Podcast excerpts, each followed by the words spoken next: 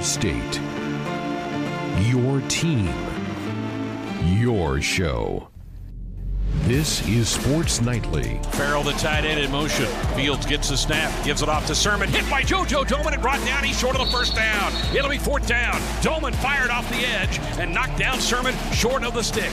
Sports Nightly is presented by the NDOT Highway Safety Office, who reminds you to buckle up and put the phone down. Now, let's check the pulse of Husker Nation with your hosts, Greg Sharp and Ben McLaughlin. Thank you. Welcome to now a gameless week of Sports Nightly. As Saturday's game has been canceled, the Wisconsin Badgers aren't coming. Outbreak on their team. Six players, six staff members, including the head coach Paul Chryst, have tested positive since their victory on Friday over the Fighting Illini, which places Wisconsin's program in the orange slash red category, which we talked about quite a bit on the program last night. Let me read you the the uh, status of an orange slash red. Team must proceed with caution and enhance COVID nineteen prevention, alter practice and meeting schedules, and consider the viability of continuing scheduled competition. That's what Wisconsin did earlier today, and late morning announced they were halting all football related activities for seven days meaning they won't get back and then they'll assess it then. But the earliest they would be back in their complex getting themselves ready for competition would be next Wednesday. They are set to play the Purdue Boilermakers at home on Saturday, the 7th. Uh, very disappointing news from Nebraska. We don't really know how Nebraska feels about it because the Huskers have not made any statements today. It has been eerily quiet from North Stadium, from the chancellor's office, from the president's office, about their thoughts about this development. Um, we we had heard earlier in the week that Graham Mertz, the starting quarterback for Wisconsin, had tested positive. Then we heard that his backup was not at practice. The Badgers did practice Monday and Tuesday. Paul Chryst on Tuesday said he was still confident that the game would be played. He then found out Tuesday afternoon that he was positive and he would have to sit out Saturday's affair. So the Badgers are out, and the Huskers now are without a game on Saturday, and one of their four home games for the year is going by the wayside. Very disappointing news, and it, it seemed to be gaining momentum, Ben, particularly late yesterday. And I think we had an idea when we were signing off the program last night that this thing was in some jeopardy, and our worst fears came true today with this announcement. But I was a little surprised when the transparency came out that when the, when we got the actual numbers, six and six, to me doesn't seem to fit the positivity rates to to, to cancel this game. That that was one of the first things that struck me. How did you process today? Yeah, I mean, I think the wor- one word that just kept coming to mind to me was frustrated. I, I, I was just so so frustrated with the more information that began to come out. I think I think I grew grew increasingly frustrated the more that we learned. Um, I mean, there there's a lot of theories that could be, you know, put out there that are that make sense. I don't know that we're truly going to know a lot of the certainties around this case to the full extent, maybe ever. So that that's that contributes to the frustration. Uh, the fact that it's Wednesday, uh, you know, is is frustrating. The fact that um, you know it's it's the second game of the season. This is the first Big Ten game that's canceled, and we're involved is frustrating. The circumstances that we got here are frustrating. The wording of the application of the rules from the Big Ten, which were laid down, is frustrating. The fact that there's no bye week built in here is frustrating. I mean, every part to this is maddening to me, and it's if you isolate each of these things, it's a lot easier to get over. You know, if if this were a, a red red situation and that's it, it's cut and dry, then this is easy to get over. The, you know, if Illinois was testing positive from their game with Wisconsin. This is easier to get over. Um, you know, there are a lot of things that could make this easier to digest. That just there just isn't very many avenues that make this easy. You can't cope with it. You can't, other than just flat out saying, taking the high road and saying, yeah, this could happen in Nebraska in a few weeks. There really isn't a, a, a spin that you can put on this that that isn't that, that isn't frustrating. And and to me, uh, the six six numbers really bother me. Uh, the fact that we waited until and look, I understand. I guess we should preface this by saying I understand the testing with this virus and how a lot of times you don't get true results in, until several days after you contract the virus when it's in your bloodstream and that's when testing results are most accurate. I understand all that. I get it. So to me there are there are, there are a couple of scenarios here that that are possible, both of which I think are, you know, I go back to that word frustrating. The first one is that Wisconsin played Friday night. The rule is that you don't test the next day, right? There's one day where you don't test, from what I understand. So that means they would have tested Sunday, and that's when all the reports started coming out on Graham Mertz that he was positive. So in this scenario, it would make sense that whoever was infected got infected on Saturday or Friday night and then were tested on Monday. That seems like pretty radical um, turnaround in terms of, of showing up on a test. But still, the, the fact that Wisconsin couldn't follow the protocols or do what they needed to do to avoid an outbreak from when they played on Friday night to when they test on Sunday is is crazy. It's absolutely crazy to me. It shows an extreme lack of discipline if that were to be the case. Um, now, in the other yeah, scenario, th- this isn't their first infraction, right? They, they yeah. shut her down in, in September, and they, yeah. and they might have had one other time this summer where they shut off workouts. So they're obviously doing something very wrong and not there. enforcing. Yeah, not enforcing the. So that's one scenario. The other possible scenario, and I, and I to me, Greg, it's one of these two situations. I, I've been thinking about this all day, and I can't really think of another situation that this would have been. And that is that, you know, these tests that they were taking last week, um, they weren't showing the symptoms or the, the, the tests. There wasn't enough in the test to make them test positive when they actually had it last week playing in the game with Illinois, and now the tests are just now turning up positive. Um, so you know, in this in this case, it's frustrating because Illinois didn't have a single positive case from what we're told. Everything's good to go in Champaign. So again, this this becomes strictly a Wisconsin thing, and and I think that to me, so whatever scenario that happens, and it's got to be one of the two, right? Either the, they had it before the game before um, the testing on Sunday or before the game. They had it before they kicked off with Illinois already, and they just started bleeding into the results on Sunday, or they picked up the virus on Saturday. The results of the tests are starting to come back this week, and if they were just getting tested for these positive results as soon as Sunday, there's probably going to be a few more positives that trickle in throughout the week. It's got to be one of those scenarios. I don't see it being another another scenario. So the biggest frustration with that that I have with this entire thing is look, I don't want to just bury Wisconsin for testing positive for this thing because thousands and thousands of people across the world are, are getting this virus and you're not quite sure, you know, how to completely eliminate from your I, I can I can get over that part. What I can't get over is the absolute subjectivity that is involved in this Big Ten protocol sheet that was released when it, annou- it was announced that the Big Ten is coming back, it was confusing then to people. Like, I even remember on this show having to break down exactly what it was with red, red, orange, orange, orange, red, what the population is, what the team is, what's the difference between the two, do the test. Nobody seems to know. Nobody seems to have any idea how this works. This is such a, a guinea pig thing.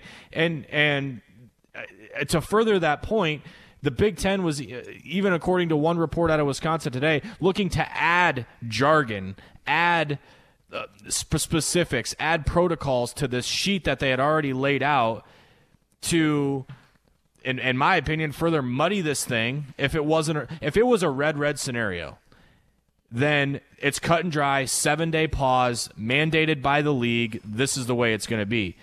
If it's not red red, it is completely subjective to the institution, and that I have a huge problem with. I have such a big problem with it because it's you know it based on on who's positive and whatever you know situation how that may affect your your team your game plan moving forward you feel like you can make that decision for your for your program. Um, when Purdue couldn't make that choice you know what I mean? Like they didn't have Jeff Brohm on the sideline uh, against Iowa. They didn't have Rondale Moore on the sideline against Iowa. They didn't bang it. They didn't decide to say, you know what, it's not viable for us this week that we play without Jeff Brohm. So we're we're not we're going to plead no contest in this deal. Um, that that to me is is where it gets really really annoying, and the fact that it can be manipulated this late in the system is annoying. I, there's just so many parts of this, Greg, that just have my mind spinning that I just I, I I'm having a hard time getting over it because it seems to all cater to one school right now, and the one school happens to be the school that we're playing this week. There ha- there hasn't been a conversation or a news piece that has come out that has not benefited the Wisconsin Badgers today, and that's what's really frustrating to me. Is if this were us, if Nebraska was out without without Scott Frost, Adrian Martinez, and Luke McCaffrey, what would the league narrative be right now? Oh, Nebraska's not set up to play Wisconsin. They're chickening out. They're not going to play. The the the fact that this would be reciprocated if this was us is non-existent in my opinion. They're getting treated differently than everybody else, and that's what bothers me. It's like they've got an athletic director up there that is calling his own shots and trying to manipulate rules and change things, and it all benefits them. And and right now, nobody's looking out for Nebraska but Nebraska, and that's it's it's beginning to become a big noticeable trend that this is the case that we're fighting for ourselves, and that's it and it, I don't really feel like we're a part of the league right now. And, and to accentuate your point, today Barry Alvarez on the record saying the league needs to revisit the 21 day rule because if you test positive, you're out 21 days. He's now on record today saying, "Oh, there's some new evidence now. We need to revisit that rule." Mm-hmm. Now that your quarterback is hurt, on your uh, on your hypothesis about what this would be for the Huskers, we have a Twitter poll up. A runs a Twitter poll along those lines. If the roles were reversed and the Huskers had six players and six staff members sitting out with positive tests, would the game be played Saturday? Yes or no? And right now, 83% are saying yes, Nebraska would play. I believe that. I agree with that. I think Scott Frost, even if he was like Paul Chryst and couldn't play, Scott Frost would say, "Go on. We're fielding a team. It's more more than just a couple of guys. I think Nebraska would would play." Let's uh, get a caller in here before we head to a break. Doug in Grand Island has been hanging on. Good evening, Doug. Good evening. Um, just a quick one with the uh, cancellation. Uh, I'm assuming the guys who are uh, sitting out for targeting have to sit out again the yes. next game. Yes, which doesn't make sense. It shouldn't. That's not fair. Uh, what about the money for the TV game? Are we losing that money since we're not playing now on Saturday? I would, I would, I would assume so. You're going to get a cut for how many appearances you make. Yes. So I, I would think they should withhold Wisconsin's share and uh, not penalize Nebraska for that because it wasn't our fault. So, um, and poor Scott Frost, you know, here he is. His his first game uh, gets canceled because of lightning, and now we get canceled because of the virus. Guy can't win. I'm I feel sorry for him, but anyway, uh, just some ideas. Thanks, yeah. and I'll hang up and listen to you. Thanks. Yeah, thanks, Doug. Uh, yeah, man, you can go back to Scott Frost days at Central Florida. Games wiped out with hurricanes. hurricanes. It just yeah. he just can't seem to get away with it right now, and I'm just really frustrated, Greg. I, am I'm, I'm mad. I'm mad at, at, at the situation, and I know it's you know it's not their fault that they're coming down with this thing, but you know there was a head of a scheduling chair who was the head of scheduling, and we heard from him uh, at the at the press conference when Big Ten football was back and he just happened to be at the school that we're playing against right now. He happened to be advocating that we start on October 24th as opposed to October 17th because their team couldn't practice uh, that soon. So we're going to push everything back a week to cater to them. When in reality, it comes full circle and having that one week taken off the table uh, where we could flex this game into a bye uh, is now taken away from us because the person who was in charge of scheduling didn't want to put practice in place until the start of October instead of September, which pushed everything back a week, which means there's no bye week built into the schedule. People are mad at the Big Ten, as you should be, but maybe start pointing some fingers at who was in charge of scheduling this thing and decide when we could hit the practice field too. And I'm just saying, a lot of the arrows are pointing in one direction right now. Sure are. Let's go to Plattsmouth and Drew. Good evening, Drew. Welcome to Sports Nightly. Hey guys, I, I just go back to Coach Frost's uh, press conference where he said the teams are going to want to play are going to play, and the teams that don't want to play will find a way not to. I think this is the case of Wisconsin didn't want to play this game because their top two quarterbacks are out if two of the six, if the, if their two quarterbacks are not of the six players, we'd be playing this game on Saturday.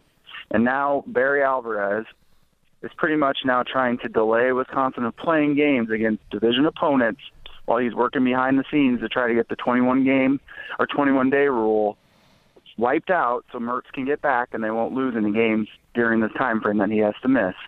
So what's going to happen when Nebraska or Purdue? I know it's a long way down the road, but what if they are within a game of Wisconsin at the end of the year and Wisconsin makes a Big Ten championship game over these teams because they didn't play the game? So it's just not fair, and I'm frustrated with it. So thanks, guys. Yep, we all yeah. are, Drew. Drew, you had uh, you had some nails hit on the head right there, and. It, it, it, comes down to it being that simple, Greg. And you can call me conspiracy theorist or whatever, but I, I sit here right now at 622 refusing to believe that if Wisconsin was without a backup left tackle, a defensive end, a backup corner, and a couple of other random hodgepodge players, and they were without uh, their special teams coach as opposed to Paul Chryst, you're telling me that the circumstances would be the same. The answer in my eyes is absolutely not. The personnel that is affected directly affected Wisconsin's mindset on whether to play this game or not. And to me, the subjectivity in that is not right. Um, and now you're making Nebraska kids suffer because of this. You're making our kids miss a game because of what your feelings are, your personal beliefs are, and the fact that you might be uh, absolutely trying to, you know, dodge some adversity through this thing and have to fight through some things. When in reality, if it was us, uh, let's just use Purdue, like Drew said, if it was us against Purdue, there was no, there would be nobody in Nebraska's corner supporting a lift on the 21 day uh, ban of a player or okay with Nebraska saying we're not going to play Purdue because of an orange red scenario. To me, that's frustrating that you can have one school be able to sit here and call shots and dictate other people's fate. I don't like that at all, and that's why I'm so fired up. And, and you may get more fired up because if they play next week, one, you're going to get really fired up if they play their next home game against Purdue next week. They're they're they're able to get it kind of fixed and they're ready to roll. And if Barry gets this thing pushed through and the 21 day thing goes away. If this those two things happen, will be flipped over, uh, and I might not be able to talk on the radio because all of our equipment will be broken if that's the yeah. case. Sam McKewon of the Omaha World Herald. Also, you can read his work online at omaha.com. Joins us now. He's been all over the story throughout the day today. Sam, thanks for jumping on. I, I didn't give you much notice to come on tonight, but your your reporting's been top notch today, as it always is. But today, I really enjoyed your work. Let me just start with this. As you understand it, this was not league mandated, was it? This was Wisconsin's call. Is that how you understand this? Yes, it's Wisconsin's call. Uh, Barry Alvarez said that on his press conference today with the media. Uh, the, the Big Ten did not mandate that Wisconsin shut down its practice. Uh, this was a decision that was made by Alvarez and his chancellor, Rebecca Blank, and their medical people. And that was the decision they made. They felt like they had had no positive cases in the previous month or maybe one or two in the previous month. They have 12 this week, six players, six staff, and more pending. And so I think their thought process was we're going to put a pause on this so we can get our arms around it and uh, and see where we're we'll see where Wisconsin is at early next week. They they said they're in the orange slash red. Is that what the numbers and uh, you I've done you've done some calculating on this. Does that seem to add up to you? Uh, so the two categories are the team positivity rate and the population positivity rate. It is not hard for the population positivity rate to get into red. That usually takes about 12 or 13 cases in a given week. But in order for the Big Ten to pause it, to mandate a pause, you have to have 5% of the total tests that you take in a given week um, turn up positive. That is very hard to do without a massive outbreak. Um, so 12 positive tests would not trigger uh, a red designation in the teen population uh, positivity rate. Uh, my guess is that they are just on the edge of orange on in that, and that would be two percent, um, which 12 would probably hit that. 12, 13, 15. That's right on the edge of probably where they are with orange. Uh, the Big Ten allows schools, through their own discretion, to make a decision to pause, and I think that's what Wisconsin decided to do. When I thought about this process going uh, smoothly, I was on the same track, I believe, as Nebraska coach Scott Frost, who believed that red red would be the thing that kept a football game from happening. What we have learned uh, today is that a school maintains the discretion to decide otherwise, and that discretion can go to a place of 12 positive tests, you know, or maybe even 10. And that is a different conversation. Then you're getting into whether the school wants to play the game or not, whether they think it's safe, whether they think it's wise.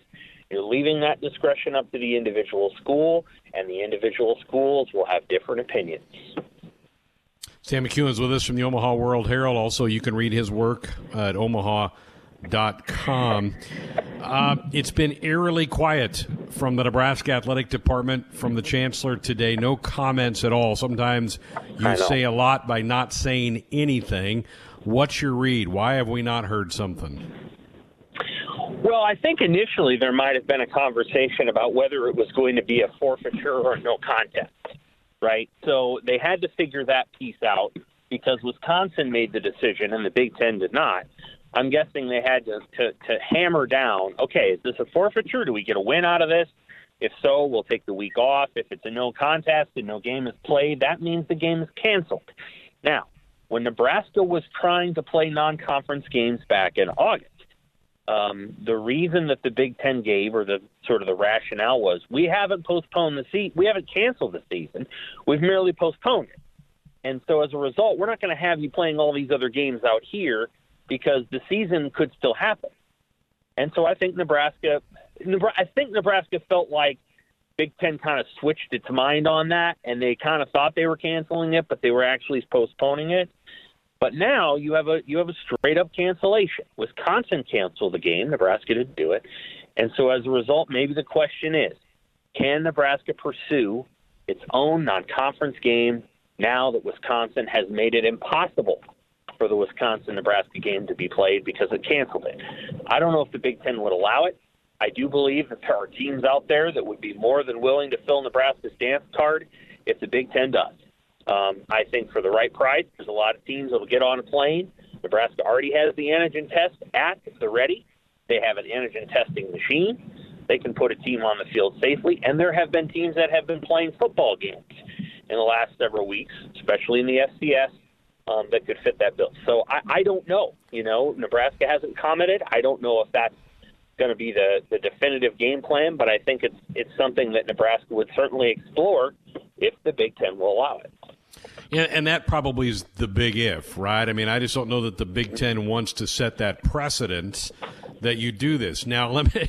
If this was an Ohio State opponent that couldn't play this week, and the Buckeyes go, well, "Hey, we we really need one more win for the resume," maybe they get treated differently than Nebraska does, who's been a pretty vocal. But Ohio State has too. I, I, yeah. and I sure I love what you're. The argument you just laid out there sounds pretty powerful to me.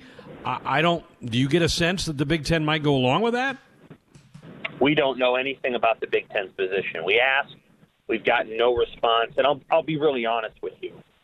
I don't know that the Big Ten has, for the last however many months, necessarily prioritized running an elite conference. I think their priorities have been, um, and you kind of see this with their Twitter account, uh, working with athletes on their mental health, um, getting, you know, uh, rolling out a voting initiative, uh, all, all good things. I think that there's been enough questions about what's going on with events. The Big Ten made no announcement today about Wisconsin and Nebraska's game. Uh, they had no announcement. Uh, you know, they, they responded separately to multiple reporters about whether it was a cancellation or a no contest. Uh, I, I don't get the sense that the organization is, uh, the Big Ten is organized in a way that gets prompt answers to much of anything. You know, I think their the commissioner did, I think, one or two interviews last week when the Big Ten came back. Uh, yeah, I, I just don't get the impression that, that that running a league and nailing all this stuff down and having every you know T crossed and I dotted is is the day to day, hour to hour priority of the Big Ten. I just don't. Otherwise, you would see those things done, and we don't. So I don't know if the Big Ten has a definitive answer to the question. I don't know if they're going back and forth. Um, Nebraska has not given me that kind of information, and Nebraska may not even know. So you know, I think I think there's a lot of things about the league that when when there's a reasonable time, when the pandemic is slowed down because it's still going, and everybody can get in a room, there's going to be a lot of conversations about what did and didn't happen in about in a nine month period as it related to communication and clarity. Yeah, and you, you've you've kind of taken over some of the basketball beat duties. We're four weeks away from when that season's supposed to start, and to my knowledge, there's no movement on a schedule or you know, clearance for these teams to play non-league games. It seems like there's a lot more questions and answers coming out of that league office right now, as it relates to all their sports. It does. It does. You know, I I, I think I know Bill Moos kind of thought maybe there'd be an answer. I think he said on your show last week there might be an answer uh, about the schedule late in the week. Yeah. Uh, and there hasn't been. Um, I know that, uh, you, you know, I mean, there's still, I think the Big Ten still wants to play the ACC Challenge. There are issues as it relates to um, sitting out periods and negotiating how this stuff's going to work that I that I do believe is it has held back the Big Ten, the ACC, the Big Twelve. Um, they have to get on the same page with this stuff because, um, you know, you could have teams you could have teams missing five, six games, and it would be it would be a very significant issue if you had guys that had to you know out for 14 days. As far as I know, this is the last time Hoiberg kind of told us. He said, I think I think Hoiberg said they'd had one or two guys have it. Um, just as using as Nebraska's example, well, if they had three or four guys get get it, and then they had to and then they had to you know put everybody else in a high risk contact into quarantine, that's whole team. So I think the conferences need to figure these rules out before they can put out a schedule. Um, I maybe I'm wrong to say it. I, I do feel like there'll be some more clarity and structure around basketball because everybody's kind of in it together. Um, I think there's a sense of every league wants to try to make this work. I know Nebraska plans on having a bubble. I know Nebraska's the opponents are coming up here planning on the same. And um, but yeah, the Big Ten's just again, you have to have grace, right? Because this is a hard time for everybody. So certainly there's things that aren't going to be perfect, and you you have to have an understanding and expectation of that. But I, I still feel like the priority of just running a really good league as best as you can during a pandemic. Uh, I just feel like the voting stuff and the mental health stuff and that stuff is really important. But bottom line is you got to run a really really good league, and you got to have you got to have all the ads and the coaches on the same page. And even today, it's just the Big Ten's not real forthcoming with information. You're not sure if they know the answer to those questions, uh, or if they do, they're not telling anybody. It's just it's it's an operation that needs a lot of work. I don't know if it would have been like this with Jim Delany. I don't think it would have been, but it it, it needs work and they'll have to do it in the off season because I just don't know how much better it's going to get. But but this is a league that's going to have a lot of conversations in the off season because today is just just reiterates, Greg, that with Wisconsin being able to make that decision the way they did, I mean Nebraska is powerless to do anything about it. And I'm not saying that Wisconsin made the wrong decision. I'm saying that they made a decision outside of the Big Ten mandate to shut down practice. And if every school has that latitude then you're late in the season when a team's 0 and 5 and they're in the dumps and they don't really want to play. You worry about a team being able to say, "Well, we got eight cases this week, and we're just not we're just not going to put we're just going to put forth the effort." That's what you worry about, and and I think the Big Ten's going to have to figure that stuff out now so that they don't run into situations where there are teams that just don't want to play anymore because they're not having a good season and they got a couple of cases. Yeah. Sam, great stuff. Keep it up. We'll uh, keep following this thing along. Appreciate it. Thanks. Thanks a lot, man. The Big Ten Blitz. Penn State. And here to talk to us about the Nittany Lions, Corey Geiger, editor of Nittany Sports Now and host of Sports Central Radio in Central Pennsylvania. How uh, how earth shattering was the loss to Penn State. How did the folks take that one on Saturday? Uh, boy, a lot of frustration and disappointment. It goes two ways. Uh, first of all, most people from the Penn State perspective think that that should have been a successful two point conversion, um, but it was, and they lost the game. And so now you have to take a long, hard look at some some reality that Penn State is facing without Journey Brown, without Noah Cain, their top two running backs. Um, so it, it's it's going to be. We're looking at this team a little bit differently now than we did a couple weeks ago. And now a, a, huge challenge. We we just saw Ohio State. That's a pretty pretty good football team coming to Beaver Stadium on Saturday. Without those two backs, how, how do the Nittany Lions get points on the board? Well, Sean Clifford's going to have to play better. Uh, throw he can't afford bad interceptions. He had two really really bad interceptions in the first half against Indiana that led to 10 points because Penn State's defense was fantastic for the game until the last couple of minutes in overtime. But Indiana got 10, 10 points off turnovers. And when you do that, that's that's a challenge. Now, what's interesting is Sean Clifford ran for 119 yards as quarterback. Now, nobody thinks he's going to be able to do that against Ohio State, and they've got some young running backs. So uh, you know, I'm not I'm not real sure how effective Penn State's offense is going to be. They're going to have to do the throw it through the you know get it done through the air, Greg. But the issue is, you know, the biggest question mark coming into this season was who's going to step up at the wide receiver spot. So again, I'm I, you know, it's not like the sky is falling here. They still have a lot of talented players. But this is what happens in this crazy Big Ten season. When you go on the road to open your season against a good Big Ten team, and then you've got Ohio State in what's essentially a neutral uh, a neutral field game because there's not going to be any fans, no whiteout. You know, these are these are the challenges that just exist in 2020.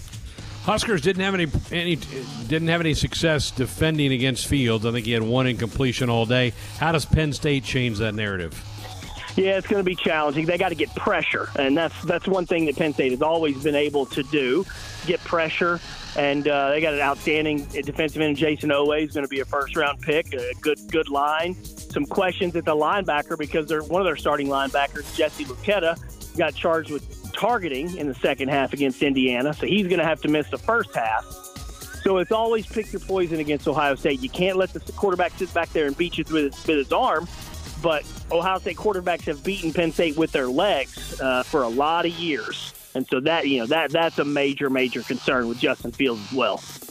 With, with missing some offensive weapons, does this need to be a game in the twenties? I mean, if it gets to the 30s and kind of a shootout, that that would, to me at least, it would seem to favor the Buckeyes. Your thoughts? I don't think there's any chance Penn State can get into the 30s. This might have to be the low 20s. Penn State's defense held Ohio State to 28 points last year yeah. in Columbus. Now, I believe that was the, the lowest scoring game Ohio State had. So, I mean, they were in the game, and Sean Clifford got knocked out of the game. They had to play backup Will Levis. So, yeah, if, if Penn State has any prayer, it's going to have to be done defensively. Uh, but again, and Greg, this this is what I want to I want to stress. We thought Penn State was going to be a top ten team and a college football playoff contender with Micah Parsons and with Journey Brown. Well, Micah Parsons is gone, and Journey Brown's now not going to play, and now you have Noah Cain's not going to play the rest of the year. We have to temper our expectations. I mean, expectations have to change throughout the course of the season. I don't think Penn State fans temper their expectations after Parsons and Brown, it was just next man up, next man up, next man up. We hear that a billion times. Well, they don't have anybody in the next man up spot that's as good as Michael Parsons, and they didn't have anybody as good as Journey Brown, and they don't have anybody as good as Noah Cain. So the reality is now you got to go face a juggernaut Ohio State team, and you're down three of your four best players. Their other one would be Pat Freiermuth. So you, you've lost three of your four best players, and you haven't even gotten to week two yet. 6.30 on ABC, Under the Lights. Penn State hosting Ohio State. Corey Geiger, the editor of Nittany Sports Now and host of Sports Central Radio in central Pennsylvania. Corey, we appreciate it. Thank you. Always good talking to you, Greg. Iowa. And here to talk about the Hawkeyes, Scott Dochterman of the Athletic. Iowa coming off a heartbreaker 24 20 to Purdue on Saturday. What made the difference in that game in your eyes? It had to have been the penalties and turnovers for the Hawkeyes. I mean, they ran the ball well. They only had almost 200 yards rushing uh, at five yards per carry. They looked good at times on offense, but uh, 10 penalties for 100 yards for a team that last year finished third in the nation with only 32 penalty yards per game, and then couple that with two pe- uh, two fumbles, one at the 10 at Purdue and the other at the uh, inside the 40. It just seemed to really be a killer for the Hawkeyes. Think that's been a point of emphasis this week in practice? I would guess it probably has. Yeah, absolutely. I mean, Iowa is a stickler for the details and the techniques, so that's something that's uncharacteristic for Iowa. And usually, if they have issues with that, they work them out in the first game. Well, you know, most first games are against some MAC opponent or somebody like that where they can make some mistakes, correct them, improve, and then everything's kind of in the past. Well, you know, you do that against a Big Ten team, and this is what happens. All right, Hawkeyes back home this week, and Northwestern comes to town. These two have had some pretty fun battles in the last uh, decade plus, but man, the Cats look good in their opener. I know it was just Maryland, but 43-3. What what do you make of this matchup? This is a tremendous game. It is, as you mentioned, uh, really in the last 25 years, it's been an outstanding series between these two programs, and uh, you know, quite a rivalry actually. So, you know, one thing I noticed with with Northwestern, I mean, to put up 537 yards against the Terrapins uh, you know, for a team that last year was right around 280 yards per game uh, in Big Ten play. I mean, it just shows how far Northwestern's come with a new offensive coordinator and then and bringing in a quarterback in Peyton Ramsey who can really pull the trigger. So this is a team that offensively looks the part. And defensively, it's always been good, and it was good last year, It just got overshadowed by such a poor offense. So, I think uh, both teams are, you know, look similar. I think this is going to be a close, very competitive game. It's going to come down to the end, like so many of these uh, games between these two teams do. So, I, I, I would expect. Uh, nothing less than uh, you know a, a fourth quarter game where it's tied or very close to it. Lower scoring, kind of kind of a 24-20 type, or do you think more points than that? I would say low scoring, you know, in the in the twenties at, at the most. I, both teams have pretty good defenses. I mean, Purdue's going to light up a lot of teams with its passing game, and Iowa kept it at 24, and and really it probably could have been less than that, and they're not turnovers. So I do think that uh, they'll be able to, you know, I, I don't see Northwestern scoring 43. Let's put it that way, and likewise, I don't see Iowa scoring 43 either. Hawkeyes host the Wildcats, 2.30 Central Time on Saturday on ESPN. Scott Dochterman of The Athletic. As always, Scott, we appreciate it. All right, thanks, Greg. Appreciate it. Illinois. And here to talk about the Illini, Steve Kelly of the Illinois Network. Illinois coming off a loss to Wisconsin last Friday night. What, what was your observations of the game from the Illinois standpoint? Well, a lot of fans thought, Greg, that uh, the point spread going into the ball game, which I think settled at about 21, if anybody pays attention to that. But uh, I think a lot of Illinois fans felt that uh, the Illini were being uh, disregarded, and as it turned out, maybe somebody knew what they were talking about because uh, uh, Wisconsin dominated that game. It was a 14 to seven game with about 90 seconds to go in the first half after Illinois scored on a defensive touchdown, a fumble return.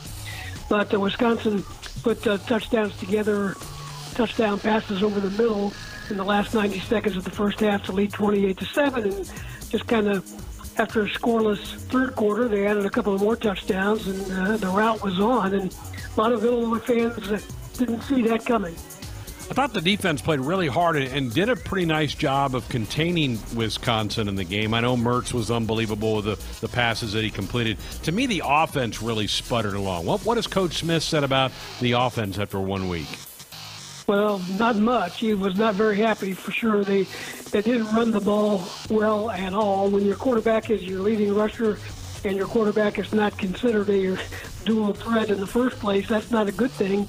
Uh, Mike Epstein was returning from injury. He fumbled the first time he was given the ball on the plays, uh, the game's second play. Uh, so the running game needs to get better. Peters had 75 of the uh, rushing yards. He only had 131 on the ground, so that's not good. That's got to get better. Peters was not sharp with his passing game either. So uh, offense was very disappointing because I think most people felt that there were some questions defensively, but they felt like they had some weapons offensively, and uh, Wisconsin did a good job of uh, taking that away, and, and Illinois didn't live up to, to what they thought they would be. All right, Illini back home now. Purdue comes in. Size this one up for us. Pretty good rivalry over the years. These uh, two teams have been playing a long time. This will be the 96th meeting in the series. There's one game difference in all the series. Illinois won at West Lafayette last year to take a one game lead in the series. They play for the uh, Cannon Trophy, and Illinois dominated Purdue over West Lafayette in the rain last year. Jeff has already spoken this week, the Purdue coach, about uh, they remember that. And I don't know about you, but I was impressed with what Purdue did against Iowa. So Purdue comes in about a touchdown favorite uh, in a ball game that I think either team can win, but Illinois will have to play a lot better.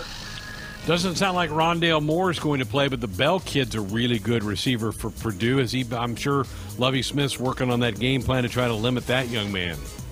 Yeah, he was really good as a freshman last year. He had 13 receptions last week, three touchdowns. He was targeted 21 times. Purdue threw the ball 50 times in that game, yet they had one of the running backs uh, get 139 yards on the ground, so their run game worked pretty well. So they, they showed more balance than I anticipated from them. I think uh, it'll be a, a, tough challenge for the Illini to to not be 0-2 going into to week three. For Illinois to win, Steve, does it need to be a lower scoring game? A shootout, I would think, maybe leans toward to help the Boilermakers. After what I saw in the first week, I would say you're right. I thought uh, some games this season might be won by Illinois in a shootout because of those questions defensively, but the offense is going to have to show a lot more. Um, Illinois got some outstanding receivers. Josh Imatorbhebhe was targeted 10 times last week by uh, Brandon Peters, but he only caught the ball three times, and he had a couple of drops. So they got to get more out of that position. But I think you're right. If the, it turns out to be a lower scoring game, I think the Illinois kicking game is good. If it would come down to that, I think they feel pretty good about that. But they've got to play better on both sides of the ball, no matter uh, no matter what happens there. 11 o'clock Central on BTN. Illinois hosting the Purdue Boilermakers. Steve Kelly of the Illini Network. Steve, as always, we appreciate it. My pleasure as always. Thanks, Greg. It's time to buy or sell. Now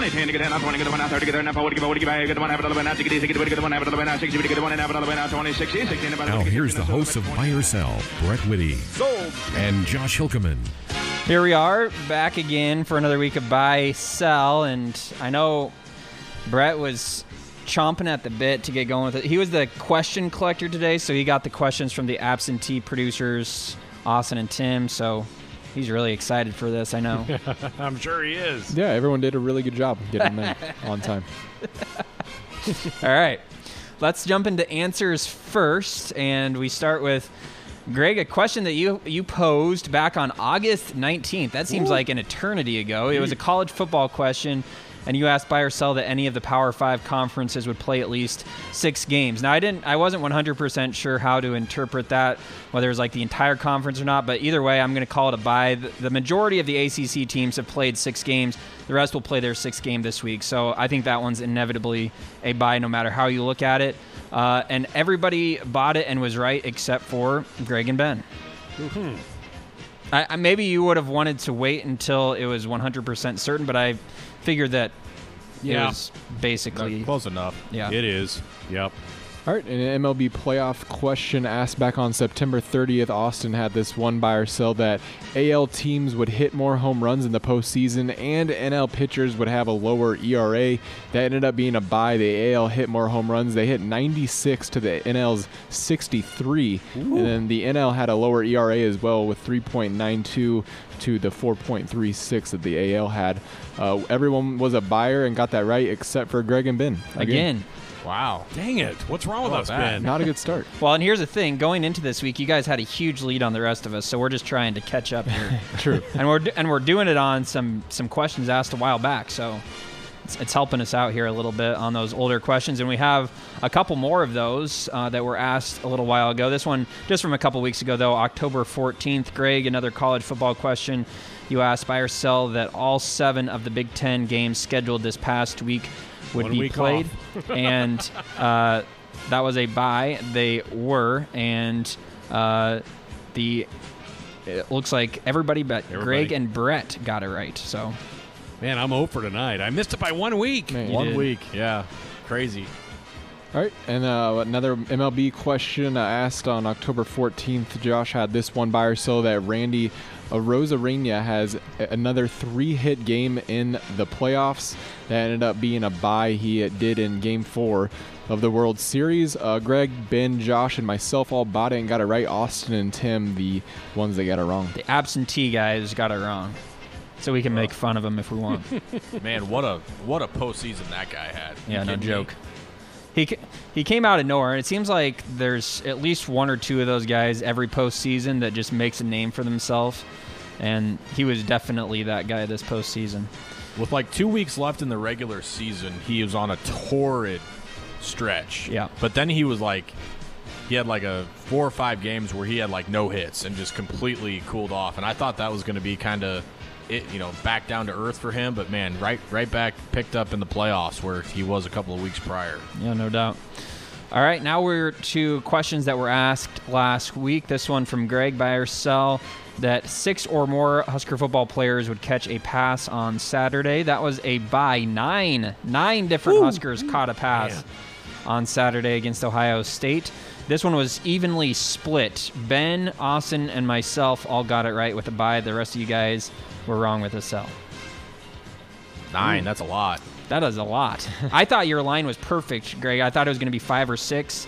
Ended up being nine. That was Well, you had a couple late in the game, like Right. Raftall got one in the last two minutes, maybe, was At- when he caught his. I remember checking at halftime, and I think at that point it was only three or four. So Yeah. Rahmir Johnson got one on the last play. yep, That's right. Yeah. So true. two in the last last drive of the game, I think. Yeah. Raftall and Premier. there you go. All right, Josh had an NFL question by herself that the Broncos, Jets, or Jaguars would win uh, their the matchup this past week. That ended up being a sell. All three teams lost. The Broncos lost by 27, the Jets lost by 8, and the Jaguars by 10. Uh, Greg, Ben, Josh, and Austin all sold that and were correct. Uh, myself and Tim were incorrect. The dynamic duo of Brett and Tim. And how about the Jets being the closest one? Where'd th- that come from? Yeah, what in the world? They had, they were by far the biggest spread, but Well, they- They the- didn't allow a Jags- touchdown. Six field The goals. Jags played okay. yeah, they did fine. They did fine, but they, that that was almost exactly what their spread was. I think it was like nine points, and they lost Was by it? ten. So I think I think Minshew mania might be coming to an end here soon, guys. yeah, I hate to say it. Maybe. Uh, next up, we have a another Greg college football question here. Buy or sell that one of the underdogs in the Big Ten would win this weekend. That was an easy buy. There are a bunch of underdogs that won. Indiana, Rutgers, Purdue all won. They were all underdogs, and we all bought it, and we're all correct. Yay, team. Yay Way us! go, we guys. did it. We did it. Thanks for the question, We- Greg. All right, uh, the Jo- best. Josh with another MLB question. Buy or sell that the World Series would go exactly six games, or a team would win by nine or more runs in any other remaining games asked last Wednesday. Um, that'll that ended up being a buy. It went to exactly six games. Greg, Ben, Josh, and Austin all got it right. Again, Tim and myself getting it wrong. I I didn't look up either. I just knew off the top of my head that there wasn't any nine-run games, but I don't. At least I don't Yeah. think so, unless I missed a game. and Ben and Austin actually called their shot there with the, the six games. They did, but I didn't count that as an extra Yeah. point. That's not Yeah, there was there wasn't going to be a nine run right. Exactly. deficit there. All right, our last answer. This one coming from the esteemed Brett Whitty, and a soccer question. Buyers saw that there would be at least 20 goals scored in the seven English Premier League games this past Saturday and Sunday. That was a sell. Not even close. Only 13. Horrible. line. Whoa, That's under two per game. That's what is happening? Was there a zero-zero draw? There was a there? zero Yeah. zero draw, uh, Oh. and there was no. I don't think there were more than three. There might have been a four goal game at one point, but I think it was mostly just one, two, three goal games. Anyway, Boring. anyway, Brett and Austin were the only ones that sold it and got it right. So good for them, but we need more goals. Soccer, come on. Yeah, Oh, h- yeah, how do you expect gotta- anybody to watch your sport if you're not going to score goals? We got to be better than that. I agree. All right, so totals for this week. Greg, this was a wanna hear 'em. this was a down week for you. You were four of nine. Uh, you were tied with Tim for the worst record of the week at four nine. That's not what you want to hear. Yeah, Tied with Tim. Tied with that win, Tim. yeah. Now, now here's the the comforting news that you can take from that. You're still ahead of Tim by 16 points in the standings, so you're, you're fine. 20 Um, percentage points. You did drop two behind Ben because Ben went six of nine, and he's at 57. You're at 55 on the season. So you guys are still have a, a decent lead, but now Austin is catching you. He and I both went eight of nine this week. Austin's Wow. at 53 points.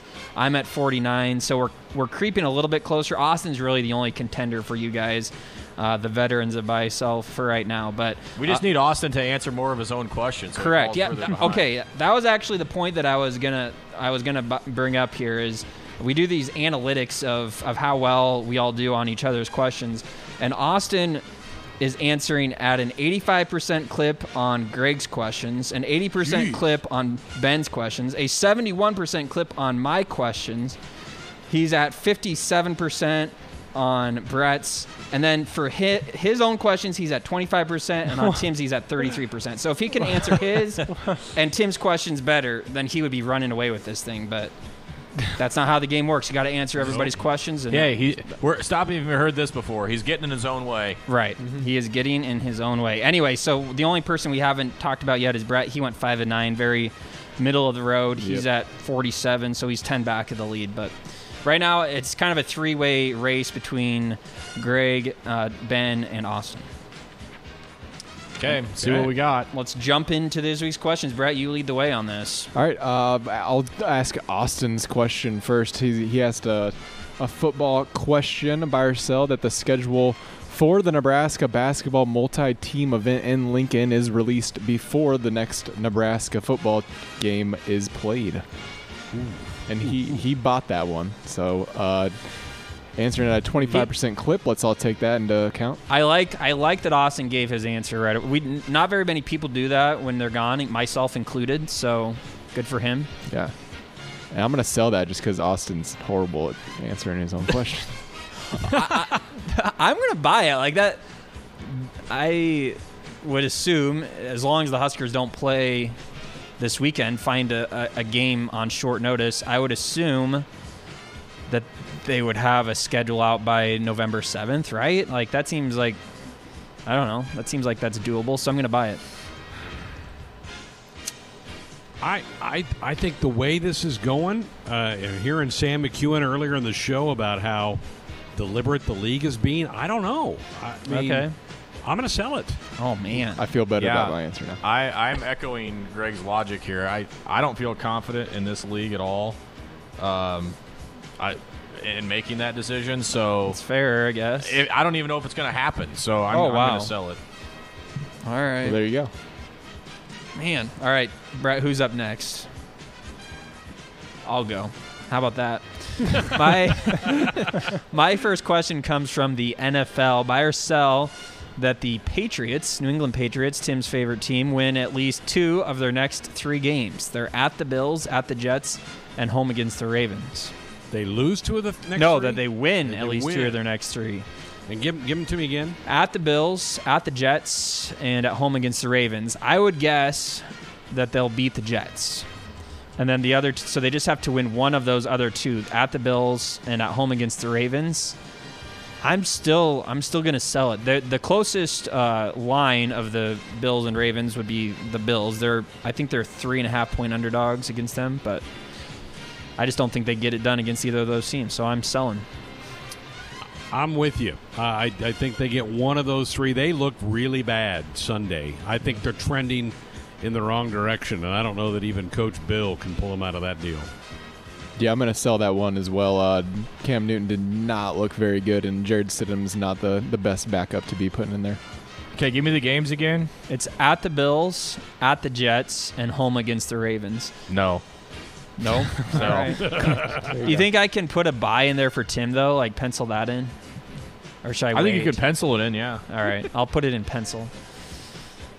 All right. All right, I'll go next. Is that all right? Yeah, do it. All right, buy or sell that at least four road teams win this weekend in Big Ten football Hmm. action. At least four road teams. And I'll give you the. Do you need the matchups? Yeah, yeah. Give us the matchups. All right. The matchups are uh, Minnesota at Maryland. That's the Friday night game. Okay. Purdue at Illinois. Michigan State at Michigan. Northwestern at Iowa. Indiana at Rutgers. Ohio State at Penn State. Yep, those are the four. I, I, I counted off four as you said it, so I'm buying. Yep, I counted off four as well, so I'll buy. And, and I bought two. I'm sorry. All right, we jumped the gun. Sorry, Greg. Ben, are you on board with that? I. Th- I think I am. I, th- I think I'm. It's I think. I'm. I. I mean, guys, how are we going to predict what's happening in this league after True. what, what happened last week? I think this So, is just a matter of taking shots. It's not a slam dunk. No, it's not a slam dunk at all. Like, yeah, I mean Rutgers could win. That's I kind of just automatic. Well, I, I mean, That's I'm funny. saying that seriously though. Like they could, it could happen. Yeah. All right, I'll, I'll ask the next question So, here. I'm just uh, confirming, Ben, you're buying that. Yeah. Yeah. Okay, All right, I'm you gonna gotta go. think about it. you did. I'm gonna go to soccer here because everyone Yes. everyone loves that category. Buy or sell that. Arsenal defeats Manchester United in their Premier League matchup on Sunday, and there are at least two goals scored between both clubs. And I am going to buy that one. Manchester United's looked pretty terrible this year. Arsenal hasn't looked good themselves, but uh, I like the matchup for Arsenal. Okay. I two goals seems like a pretty easy amount, although not after the the Yeah, not optimistic I after mean, last week. Yeah, man. 13, man. That was Come on. I'll buy So, it though. Arsenal has to win and score two goals. yeah, it's so no, it's, no, no, no. There just has to be two goals, but scored uh, between both Oh. clubs. So it could be, right. So Yeah. it's a combo. it could be two to one. It's a combo question and Three a to one. combination between the teams and goals scored. I have no idea about Arsenal or Manchester United. I don't either. They're they're they're both not in like the middle of the table right now, not having very good seasons compared to what My, you normally see. my see. brother-in-law roots for Arsenal, so I'll I'll pick those guys. oh, So those, you're- those guys, You're bu- so you're buying? I'm buying it. the Gunners. Is that what they're called? Yeah, that's their mascot. Greg buying or selling. This is your chance to make up points if you sell it here. I guess Sure. you're not making up. Sure. points. All Give me a sell. sure, it's not even a buyer's. I'll put that. Sure. I'll put that in parentheses after your answer. Sell, sure. oh man, let's uh let's go with Tim's question next, Brett. Why don't we do that? we haven't got Ben in here. Oh yeah, Ben. I'll- Never I'll mind. ask Ben one. first. Go Ben. All right. Buy or sell that the Big Ten West is decided by win percentage this year, not overall record. Oh, boy, what are you doing? It's by percentage, not record. Right. So so uneven uneven Yeah, totals. yeah, yeah. I'm buying. So so you're so it just has to be between the first and second mm-hmm. place Yes. team. So if this first and second place team have the exact same number of games played, then it'll be on on record. I'm gonna sell it, and I honestly I have no idea. Like this. Uh, Well, if you favor Wisconsin to win the league, they're now down a game. But Favor them or us. We're right now. You know, we may be off a game. but another team could be off a game too. That's true. Like the but yeah, does it end up being the same amount of games lost? part of the between- question. I know. I Figure it out. At this point, anything can happen. I, I'll buy it. I I think that just with the uncertainty, the I would be kind of surprised if the first and second place teams end up with the exact same number of games played. That seems a little iffy at this point. Ben, you bought right. He did. Brett sold. I bought. I, I'm going to buy it too. Okay. Sounds good. Now we can do Tim's question. All right, yeah. Tim's question, uh, college football question, buy or sell that Rutgers covers the spread against Indiana this weekend, and Noah Vedral has at least two touchdown passes. The spread is uh, plus 12. Um, What's the spread? The, the spread's 12? 12. 12. Yeah. Yep. And Noah throws how many? Two? Two touchdown passes for So this is a this is an and, not an or. It's an and. You got to parlay this one. And that's I'm gonna sell it. I'm, I'm gonna beat you to the punch, Greg, on the yeah, sell. I'm gonna sell Yep. that. Yep. Yep. That's a Greg sell for me. yeah. Yep.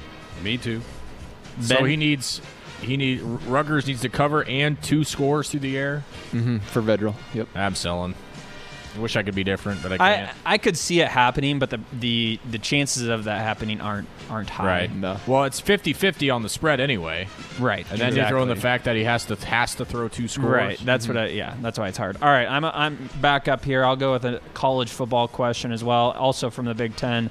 Buy or sell that Justin Fields completes at least 85% of his passes against Penn State, or or accounts for four or more TDs. Any kind of touchdowns, passing, rushing, receiving, returning, defensive touchdown doesn't matter. Bye. The yard total is pretty high, but the four TDs is probably doable. Yeah. I I'm gonna buy it. Man, four How, scores. huh, how against good is Penn State? State's defense? They've got kind Better. of. How many did Penix get on hit, on them? I don't know. I know he got a couple two point conversion runs, Enough but those don't game. count for the question. I, I haven't given my answer yet either. I'm actually going to sell this. I think he'll Really? he'll take a little bit of a step back this week. Selling your own. I don't think he gets to 85 percent, but I think the four Right. touchdowns is possible. I think it's possible. I just don't. I think it's probable. I'm with you, Josh. I'm selling it. wow. All right, good split question. That's the kind of that's what I like to see. Fine. All right. Well, I'll ask my last question. Uh, buy or sell that Justin Turner and the Dodgers are fined at least one hundred thousand dollars combined due to the Justin Turner post-game Hmm. incident from last night. What are you doing? Buying or 100,000, selling? huh? Hundred thousand was the number I came up with. I have no idea where I got that number. Buy or sell, Brett? I don't. Uh, I don't know how to answer this until I'm gonna do. I'm gonna buy it because I think it's gonna be upwards of 250. If they- Wow. if, they, Whoa. if they go the Wow. NFL, the NFL was finding people three hundred fifty thousand dollars. Here's the reason I don't think that the, I'm going to sell this, and here's why I think is because the season's over, and so I don't think they're going to be trying to prove as much of a point as they would have Yeah, maybe early in the that's true. season. But I the the statement that they released was pretty harsh on Yeah, and they and they ruled on this really quickly. Like this, Yeah. this was not like getting a schedule together. I mean, this was Right. immediate. Yeah, I'm still selling though. I'm I'm uh. It's a good I'll question. sell it. That's a Yeah, good question, Brad. I'll sell it. I I'll buy it. I think they may really hammer, particularly the Dodgers. Yeah. and then he'll get he'll get 25k or something, but they might go right at 100 on the Dodgers alone. Right, exactly. It's a drop in the bucket for them though. So right. Is it combined? yeah, Combined, combined between the two of Oh them. Oh man, okay. Too late to go back. It's Greg's turn. Greg It's already submitted. Enter the answer. Okay, uh, buy or sell that Le'Veon Bell scores Sunday against his old team, the J E T S Jets, Jets, Jets, Jets. Buy it. I, Emphatic I'm, buy. I'm buying. I think I think Andy will make sure he gets the ball down near the goal line. Man, all right, uh, I'll follow the Chiefs fans and I'll buy that one. you guys are everybody's buying. I, I don't know. Fade it. I'll I'll sell. Why not? I like I like being opposite of people. It Hasn't worked out very well for me this season, but I'll do it. All right, Ben, you're the last up.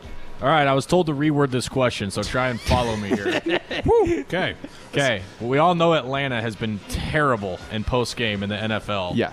At the end game, buy or sell that the Falcons win and lose a game in the final two minutes of regulation or overtime in the, for the rest of the season. So they need to win a game in the final two minutes, and they need to lose a game in the final two Oh minutes, meaning gosh. take a lead and blow a lead in the final two minutes of a game. And I'm buying it. How many games left? Ha- we're Yeah, like, like halfway through Halfway the year. through. Yeah. Okay. Okay. Okay. And they've already done three times this year. I don't know if they win a game in the final two no, minutes. That's I why don't I'm think they've won one. No, They've I'm, lo- I'm they've lost selling.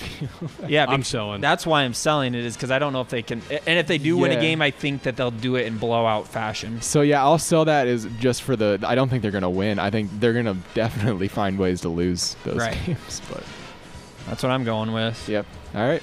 There you have it. Good job, Brett. well done. Is that How it? was that worded, Brett? Was that worded better? Did he did it pass? I mean, it, it, it could have been better, but we'll we'll, we'll give you the pass. I thought it was pretty good. There wasn't any. Con- there wasn't any confusion. No, we You got it. okay. We figured it out. You did okay. very good. Well done.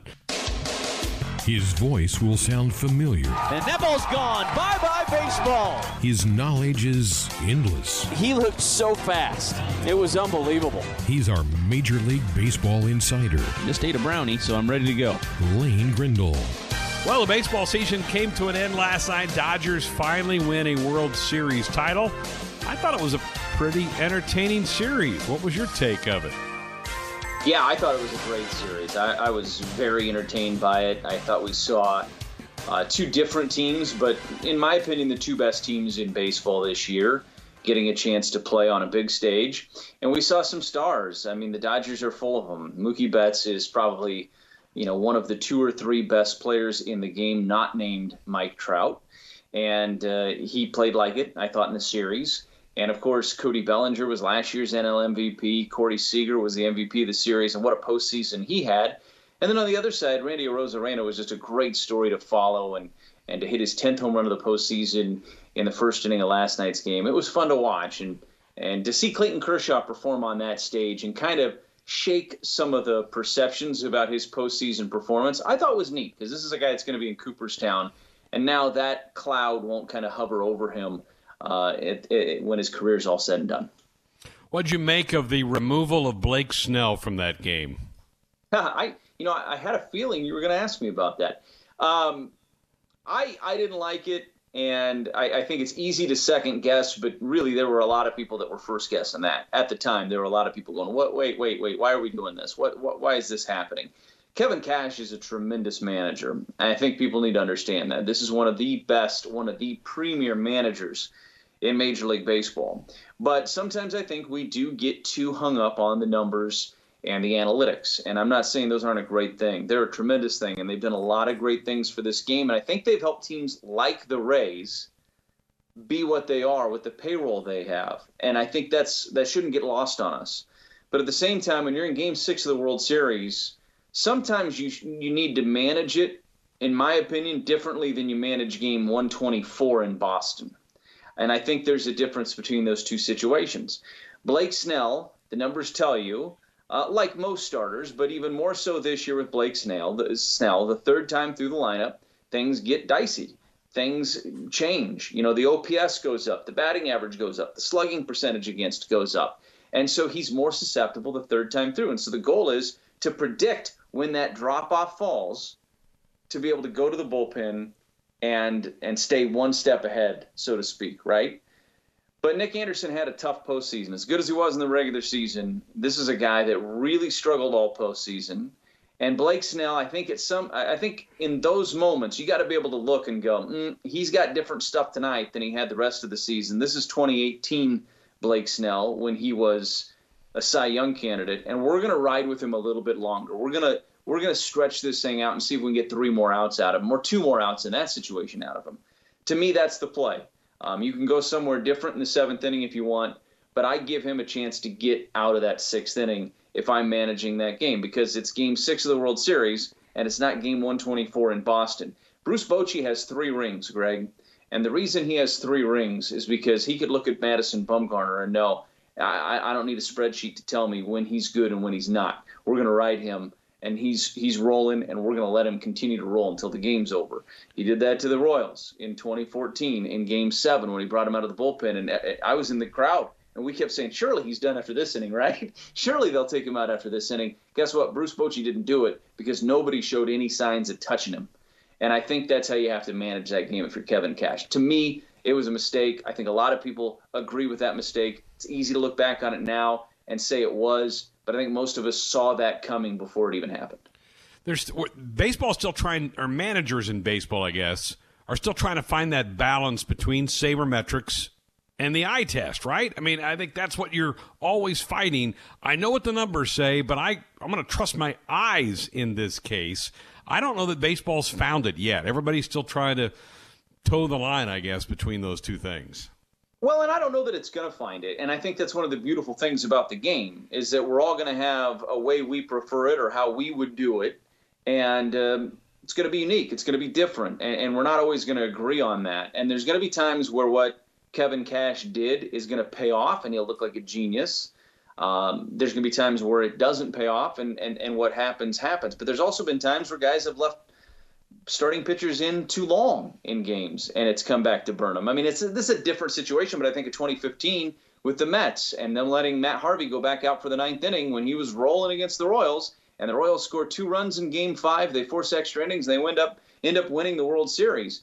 A little different situation, but kind of similar in that I think you know it's it's those are tough situations. I just think in in Game Six with 75 pitches, the way Snell was pitching in the middle of the inning, even with a guy on first, I think you give him a chance to get himself out of that inning before you go to the bullpen. Um, that's just me. Um, I think a lot of people probably agreed with me. It's easy to agree with me right now because of what happened.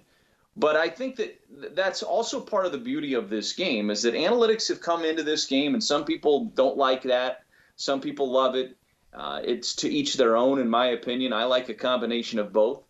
I have been fascinated, to tell you the truth, Greg, doing what I do on a daily basis to watch how the front office and the field staff are interconnected and the way they, they work with each other from a communication standpoint and how they shift and how they use certain pitchers in certain matchups because of what the data tells them. Analytics have made managers better on the whole, but there's still these moments where it just really gets magnified and we highlight it and we go, "Ooh, uh, you know, maybe analytics had too much influence there," and that's going to continue to be the case at times. But on the whole, it has made these guys better because they have more information with which to make these decisions by. It's kind of like the shift. The shift works nine times out of ten, but we remember the one time out of ten when it doesn't. Right. Well, the Dodgers have been good for quite a while. They were really due to win one of these, and 1988 is a long time since they last won a World Series. They're certainly a worthy champion, and I, I don't know that anybody would even question that through the short 60 game season in the playoffs, they were they were the best team, right? Yeah, I think I think so. I, I, think that we kind of forgot that this was a 60 game season when the Rays and Dodgers ended up in the World Series because these two teams we expected to be in the in the hunt for the postseason at the beginning of the year. Most people would have picked the Dodgers to win this thing. Uh, if not the Dodgers, then maybe the Yankees before the season began, and and here we are. Uh, so I don't think that you know people were talking about asterisks and things like that back in June when this season was getting put together. I don't think that's going to exist. I think the the struggles that these teams went through to get to where they were, and all the distractions they had to deal with and all the solitary confinement they dealt with in their own hotel rooms. This is a great accomplishment by the Dodgers. And they're a tremendous team with stars up and down that lineup. They're going to be a real troublesome group for a long time in the National League because they got Mookie locked up for 11 more years. Seager isn't going anywhere. Uh, Bellinger isn't going anywhere. Will Smith's only going to get better. Gavin Lux is coming. He's going to be a great second baseman for him they're going to be a problem for the National League for a long time moving forward. And, and, and they are a worthy champion. And I think anybody that tries to take anything away from them uh, is, is just didn't pay close enough attention to this season and how hard it was for these teams and for what the Dodgers did. This is the best team in baseball. All right, the postseason's over, so now kind of the market opens up again for Major League Baseball. What are some things fans ought to be looking for in the coming weeks? Obviously, the White Sox seem to fill a managerial managerial yep. job. Well, well, give me a couple things that that we ought to keep an eye on in the next two three weeks. Well, they can start signing. Free agents can start signing with new teams starting on Sunday. So this, I mean, this is going to move fast. Uh, a bunch of players became free agents today. And of course, that qualifying offer, I think because of some of the financial concerns in the sport, just like every other professional sport right now, you're not going to see a lot of those qualifying offers get picked up. So you're going to have maybe a little bit larger free agent pool than normal. I'm going to be curious to see what guys in the 2022, 21, 22 free agent class get moved um, this offseason. There's a ton of shortstops that are going to be free agents after this next year. You're talking about Trevor Story. You're talking about Corey Seager. You're talking about Frankie Lindor. You can keep going down that list. I think Javi Baez is in there as well. Do any of those guys get moved preemptively this year to save a little bit of salary because those guys are arbitration eligible? They're going to command big numbers. And um, some of these teams say, hey, we can move a guy. We're probably not going to compete this year anyway, and we can get some prospects in return. I, I would guess one of those guys, maybe not the guys I just mentioned, although Trevor Story's one I could see happening, was somebody could get moved out of that group. So I think that's going to be interesting to watch as well. I think the tender non tender deadline is going to be more interesting than normal because I think you're going to see more decisions made on guys that are making three or four million than you normally do because financial constraints are going to factor into this off. I don't think there's any doubt about that. All right, great stuff as always. We know your offseason started a few weeks ago, but enjoy the rest of the offseason. We'll leave you alone for a while and, and have some uh, good family time. I will plan on doing it, Greg. We appreciate it, and uh, go Big Red.